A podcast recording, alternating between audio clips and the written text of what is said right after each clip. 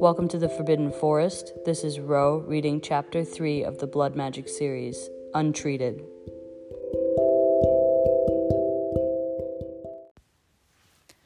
March 10th, 2006. Working as an Auror, as one might expect, was full of danger and intrigue, and Harry had gone right out of Hogwarts, straight into training with Ron without a second thought. Not even a year or two to collect his thoughts and reflect on the absolute nightmare that had been his life, not an eighth year for which so many others had opted. No, he signed up the moment he could, didn't even take his NEWTs. Out of the frying pan and into the fire, so they say. Harry sighed, thinking about it. He had never known a moment's peace, even in those early days when it was supposed to be all fun and exciting and training. And then there they were, showing off their skills and reveling in their fame for being dark wizard conquerors before their twenties even hit. He had always thought he would enjoy how experienced he was, how capable, but the truth was more complicated than that. Every spell he cast had memories, even something as simple as Expelliarmus. It was loaded with flashbacks as it rolled off his tongue gilded with pain and the shattered feeling of having the extra bits of soul inside him pulled away into nothingness, memories and deaths. Sitting at his desk in the ministry, Harry watched as people scurried back and forth between meetings, briefings, interrogations, and extra training sessions. He rolled his quill between his fingers and his right hand and absent mindedly reached up to rub a scar on his forehead. It didn't hurt, and it hadn't for years, but somehow he still felt like there was a residual feeling, something heavy. Maybe it was just his thoughts this time. Potter, the stern voice from off to his left, popped right into his reminiscing, and Harry nearly jumped through the ceiling, his wand out, and the quill snapped and clutched in a balled fist. His heart thudded in his chest, and the prickle of adrenaline flooded through him. It took several seconds before Harry could let his wand fall and gather his thoughts, the pounding of his heart loud and dangerous in his ears. He focused on fixing his posture as to not to appear too battle ready, appear soft, appear calm, appear approachable. Roberts wasn't even looking at him, his eyes downcast at the pile of folders in his arms, distracted from whatever he was about to say, and apparently oblivious to the tension he had caused. Where the fuck is this file? You know I wanted you on that case, tracking down the Lestrange leads we've collected. We've got a few properties we need you to sweep with your team this week. Harry swallowed with difficulty his mouth having gone not quite dry but oddly sticky. Yeah, I'll make sure to get it done. Ron's been going over the plan and the details with a few of the others, but we know the drill. Sweep the house, dismantle curses, stun anyone we find. It's nothing new. Appear capable, appear ready. Roberts nodded, finally finding the file he was looking for and slapping it down on the desk in front of Harry, not bothering to answer. Harry wondered if it was obvious to anyone else that he wasn't keen on his work that he hated the idea of still having to track down Death Eaters, still having to fight, still having to dodge jets of green light. At the thought, Harry felt his heart quicken again, and he shoved the thought right back down. He couldn't afford to dwell on that, he told himself, quietly counting the number of shafts of hair along the left side of his ruined quill until his mind returned to a disinterested blank and his heart didn't feel as though it might escape his chest, appear functional. It had taken longer than usual to calm down, he thought with a dull resignation. He rubbed his eyes and looked at the file below him. Lestrange, what a joy. Ron's voice helped pull Harry out of his ruminating. Hey, mate, you coming to dinner tonight? he asked as he stood to stretch. His cubicle was situated just across from Harry's, though they couldn't see over the divider between them, a design flaw that annoyed Harry to no end. Solitude when seated, uncomfortably close when standing. Harry envied the way Ron seemed so at ease. He had slowly morphed into the cool and confident aura that Harry had always envisioned himself becoming, a visage that was clearly and painfully not part of Harry's foreseeable future. At least he was no longer laboring under the delusion. Not like the early days, when he tried so hard to love the work, to feel good about arrests, about dodging death. Eventually, he couldn't ignore how much he hated it, and he resigned himself to just being okay with faking a love, appear happy. Ron, though, he was different. Even with all of the struggles, with the twins gone, with his parents barely keeping things together, Ron was an anchor, a lifeline. Across the cubicle, Harry was just there, doing the ministry's bidding, trying not to die in the meantime, holding on to nothing, nothing keeping him grounded, nothing but a mirage. Yeah, of course, Harry replied. his voice more quiet and thoughtful than he had, he had anticipated. Ron gave him a quizzical look and drained the rest of his cold coffee before smiling slyly. You know, Jin's going to be there, and we haven't seen her in a dragon's age. It'll be good to catch up, though, now that I think of it.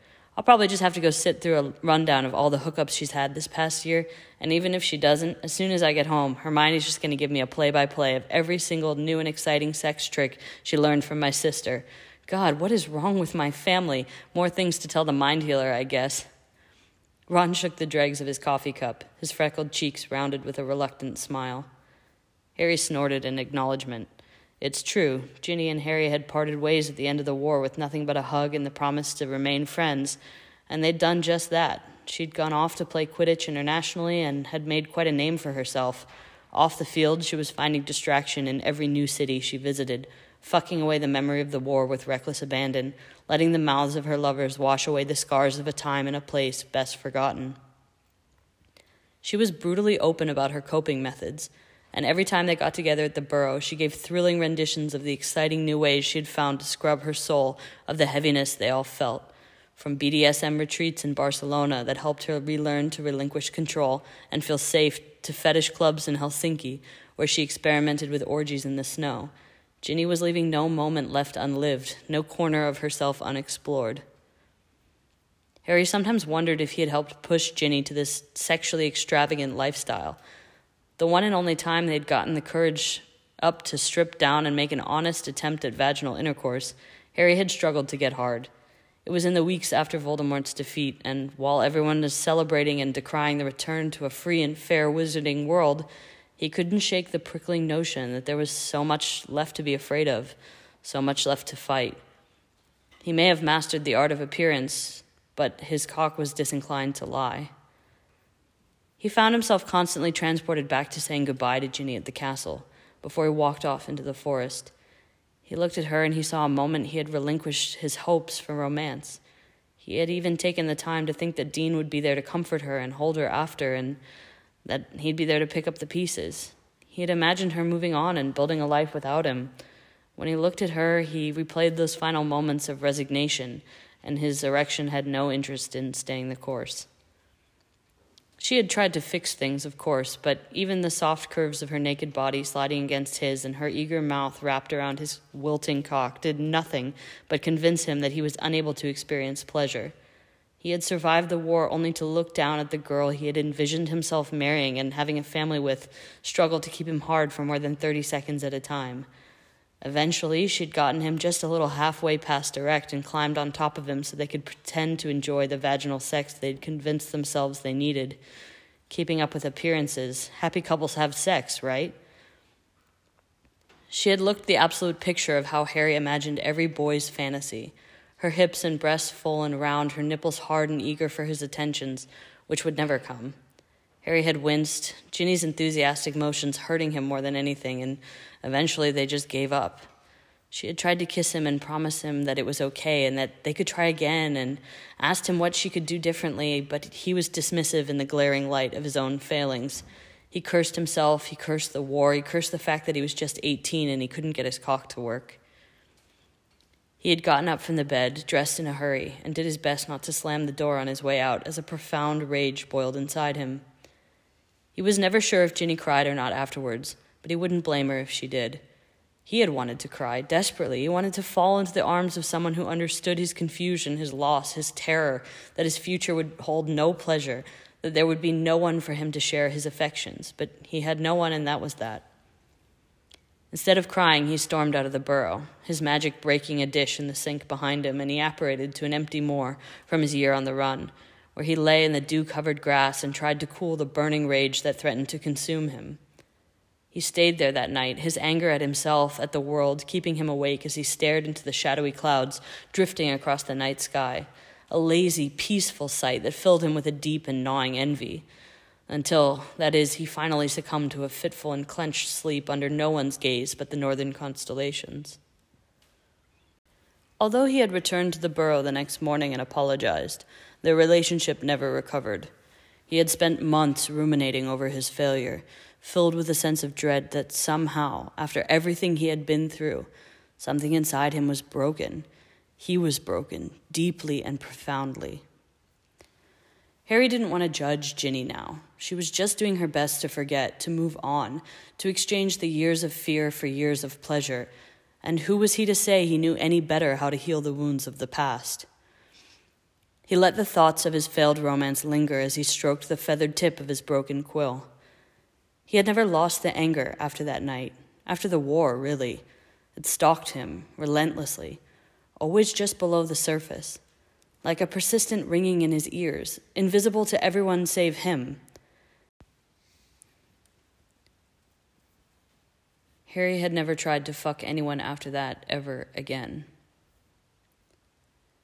After dinner, catching up with the Weasleys, where Ginny predictably updated them all on her extensive exploits, and Bill and Charlie both floo called to say hi and send their love, Harry was exhausted. He loved his family, he did. He found it so tiring to go through the motions of being happy, though, of laughing at jokes, smiling at his friends. Even hugging Molly and Arthur drained him. All of these motions felt hollow, with the external Harry laughing while internally he wondered how anyone could stay living in this house with all of the terrifying memories that haunted it, haunted him. Fred and George's room was just upstairs, literally hanging over their heads. It was in this house that he had heard Bellatrix taunting him heard the cracks of apparition as Death Eaters swarmed, surrounding them, the house where he'd learned he'd be a failure at making love. Harry had to shake his head and push down the rising feelings of panic, of loss. Hermione looked at him across the table and he just shrugged, smiling. He registered the motion as a lie, much like his behavior at the weekly dinners. He was faking happiness for them, and it left him feeling as empty and numb as ever. Every now and then, he looked across the table and caught Molly's vacant eyes, sometimes brimming with tears, but she would smile quickly and shake it off as soon as she caught him staring, playing the same game he was, sitting across a table but too distant for them to share in the reality of their pain together. Appearances, appearances, for everyone's comfort but their own. After picking apart a treacle tart he barely tasted, listening to Molly practically beg Ron to get on having grandchildren already, Harry apparated back to the tiny garden flat behind Ron and Hermione's four bedroom house. It was just one room and a bathroom with a tiny kitchen in one corner, but he didn't need more space than that. He'd been living here the last few years, and he never really wanted for more. He no longer had big dreams of a family where he'd need more bedrooms. Hell, he didn't even have dreams of sharing his life with a partner. He had enough lies on his plate, thank you very much. His one bed and one reading chair, cupboards with instant noodles, they were enough for him. Every now and then he told Hermione he had plans to renovate Grimmauld Place and move back in there, but he knew it was another lie. He wondered if they would ask him to leave ever, or if they'd just let him waste away in the single room in the shadow of their happiness. Most of the time, he enjoyed living so close to Ron and Hermione. It often helped him hedge away the loneliness that filled his nights, but sometimes Sometimes he looked up at their big family home and their holding hands and the laughs they shared with each other, and he had to bite back the horrid rush of jealousy that threatened to consume him. He had given so much, he had been so selfless. Why couldn't he feel something close to that happiness? Why had he fought so hard for this? For what? Harry sighed, slipping into the bed and casting a silencing charm, sealing his little garden flat tight, like he did every night all these years later, and it was all too often he still woke himself screaming, sheets wrapped around his ankles, desperately grasping for his wand, the terror just as fresh and real as ever. That Friday was Auror pub night. Actually, every Friday is Auror pub night. Like clockwork, they leave the office and head to the pub, get drunk, and celebrate whoever's locked up someone big and bad recently. Every week, Harry gets the routine shoulder slap and, see you at pub night, Harry usually with finger guns from one, two, sometimes three different coworkers. Harry always smiles and laughs, confirming his attendance with a thumbs up, hating the sick ritual and the fact that he's not even sure of the people's names who are asking him. They only want him there because, let's be clear, Harry is a fun drunk. He's funny and charming and is the first to come up with cheers or jeers, bar games, silly pickup lines. Externally, Harry is the picture of a fun workmate, a good time guy, and gods, they love him for it. Internally, Harry spends the whole time chasing the relief that alcohol brings. He needs distraction from what's happening in his mind the shudder of panic each time the door pub opens and a stranger walks inside, the flickering images in his peripheral vision, ghosts of villains and heroes, both. Every shot he drinks is an attempt to escape, a layer of protection against his own reeling thoughts. He hates the crowds, hates the smells, the touching of strangers as they move past him, trusting nothing and no one to be benign. This week, when he shows up at the bar to a round of cheers and offers of shots, Harry grins and feigns his delight, like always. But as soon as they look away, he's following Ron to their usual booth, and his grin has dropped, replaced with a grimace. He downs two tots of fire whiskey in quick succession, feeling especially raw, waiting for the stiff drink to push the weight on his shoulders aside. For a room full of people who are trained to pick up on the subtleties of behavior, Harry is shocked that no one has noticed just how miserable he is. This routine is just as much of a farce as his weekly dinner at the Weasleys. Just this time, he has endless rounds of whiskey bought by his many fans and admirers to fuel the desperate need he has to numb himself, to dial back the wretchedness, the constant choking dread that this is the summation of his life. In the midst of an inane discussion of Quidditch that Harry couldn't care less about, he clings to a moment's courage and interrupts Ron to ask, Ron, do you think I'll ever be happy? Ron laughs, startled, and counters, Only if the Harpies take the title this year. I can't imagine how much of a sore loser you'll be if they fuck it up. Their best chances in nearly a decade, and a seeker to rival Krum back in the day.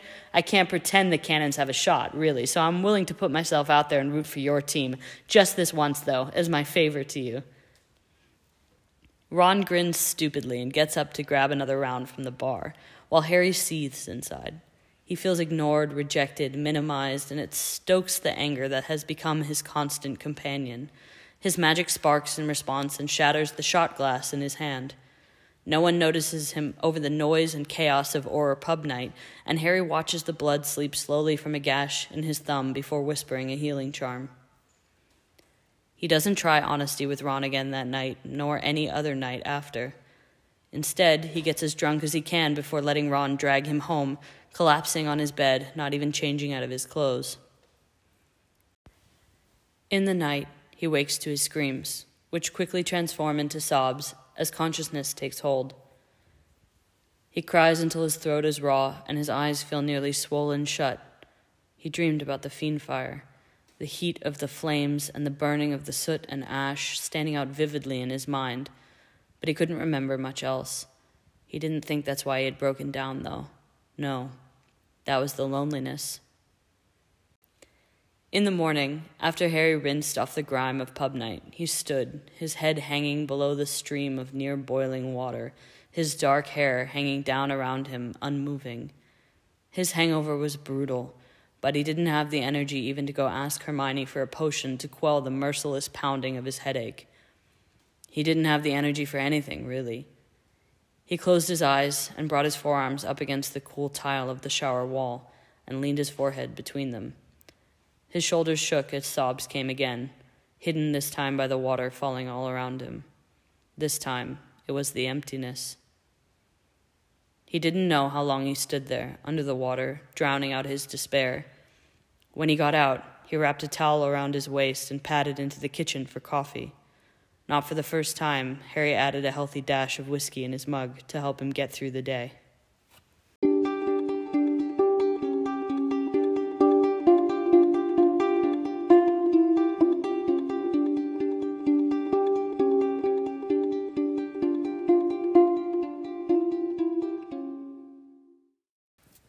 So that was a heavy chapter.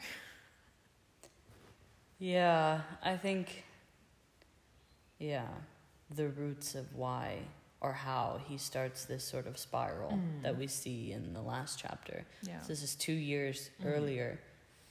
And, um, yeah, kind of, kind of the impetus of how addiction can build and get out of control. And it's not usually a, a fast, I mean, it can be, mm. it can mm. be very fast, but more often than not, it's this like slow erosion of coping and and reaching out and using things that aren't healthy coping Yeah. mechanisms like alcohol. I mean, it's Mm. probably the first thing that most people go to because it's so widely available and so socially acceptable.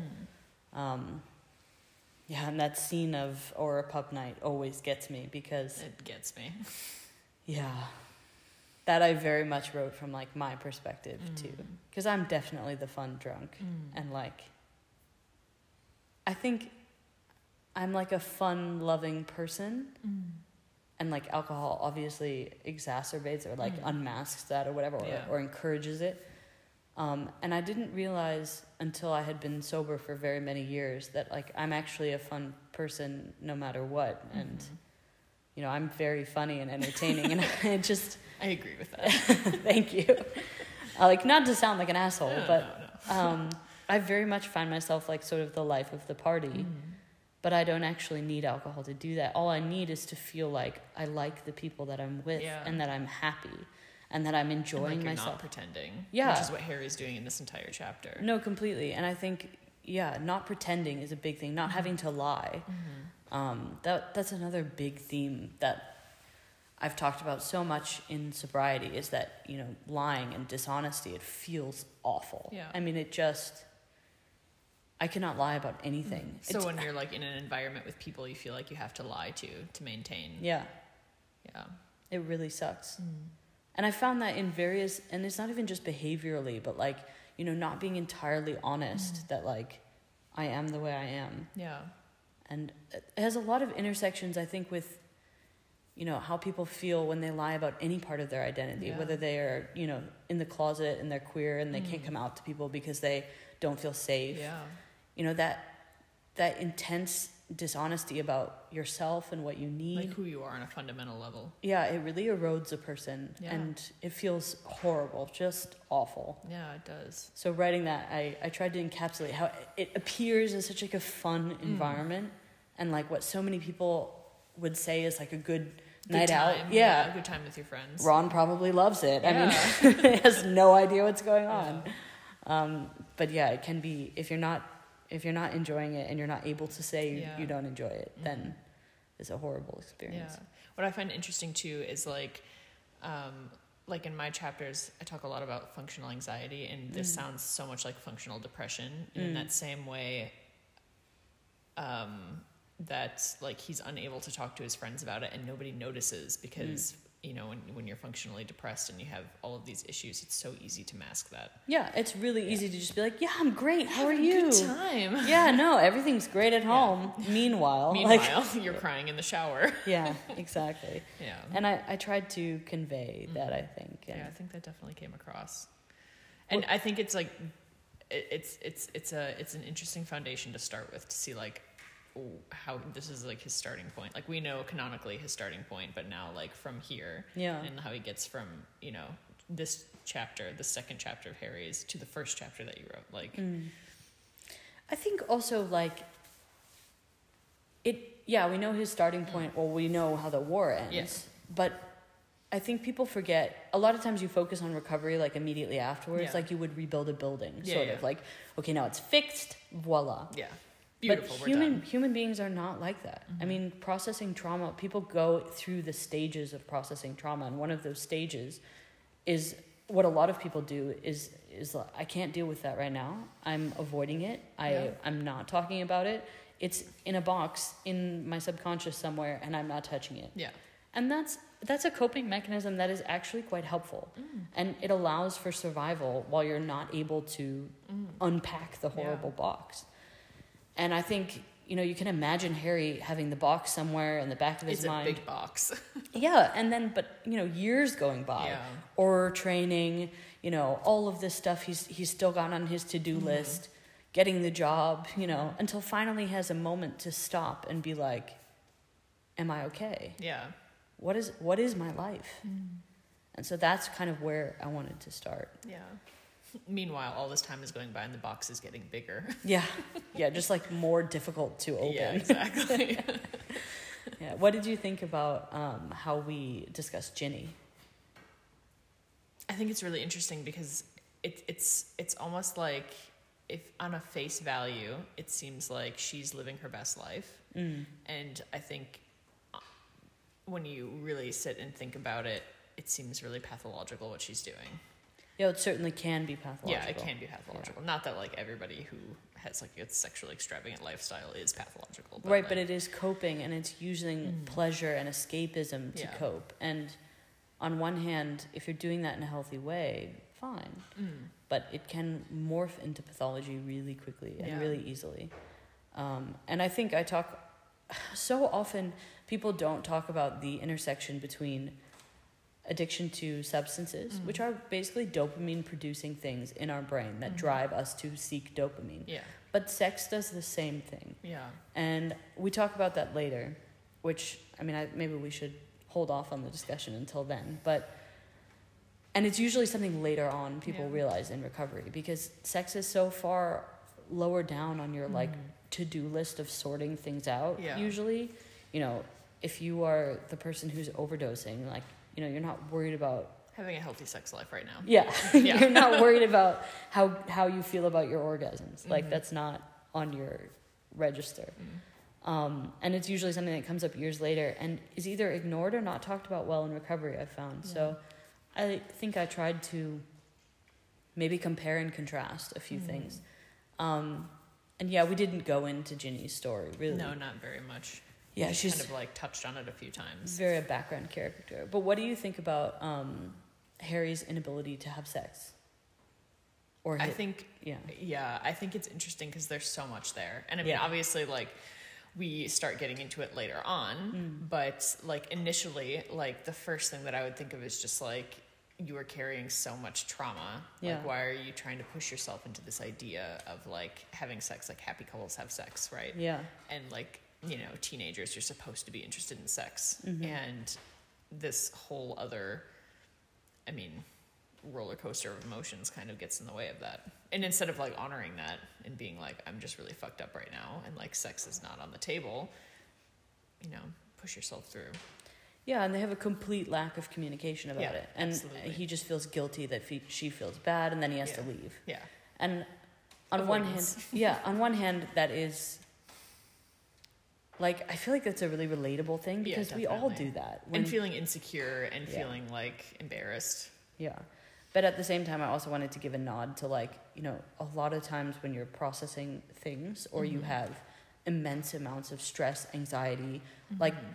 you know this the amount of things he has to reckon with coming away from the war or even just his own misery like that doesn't really give your brain space to engage in sex. Yeah. like your brain is not going to be happy and relaxed and No. like you know interested. Yeah. And it's almost more likely that you will develop a more pathological relationship with yeah. sex. Yeah definitely. So yeah feel like i tried to open the door there and obviously it's something we're going to discuss a lot yes dysfunctional sex is like major theme yeah. yeah, you think this is about addiction and recovery, Yeah, and it's right. actually just about like intimacy and pleasure, yeah which obviously are huge parts of definitely being a human being. mm. Um, yeah, is there anything else you want to add? Mm, no i think that's everything Yeah, there's not much in these chapters other than like the absolute misery and Yeah, loneliness. definitely. and mm. get ready for more of that. yeah get ready chapter four up next Yep.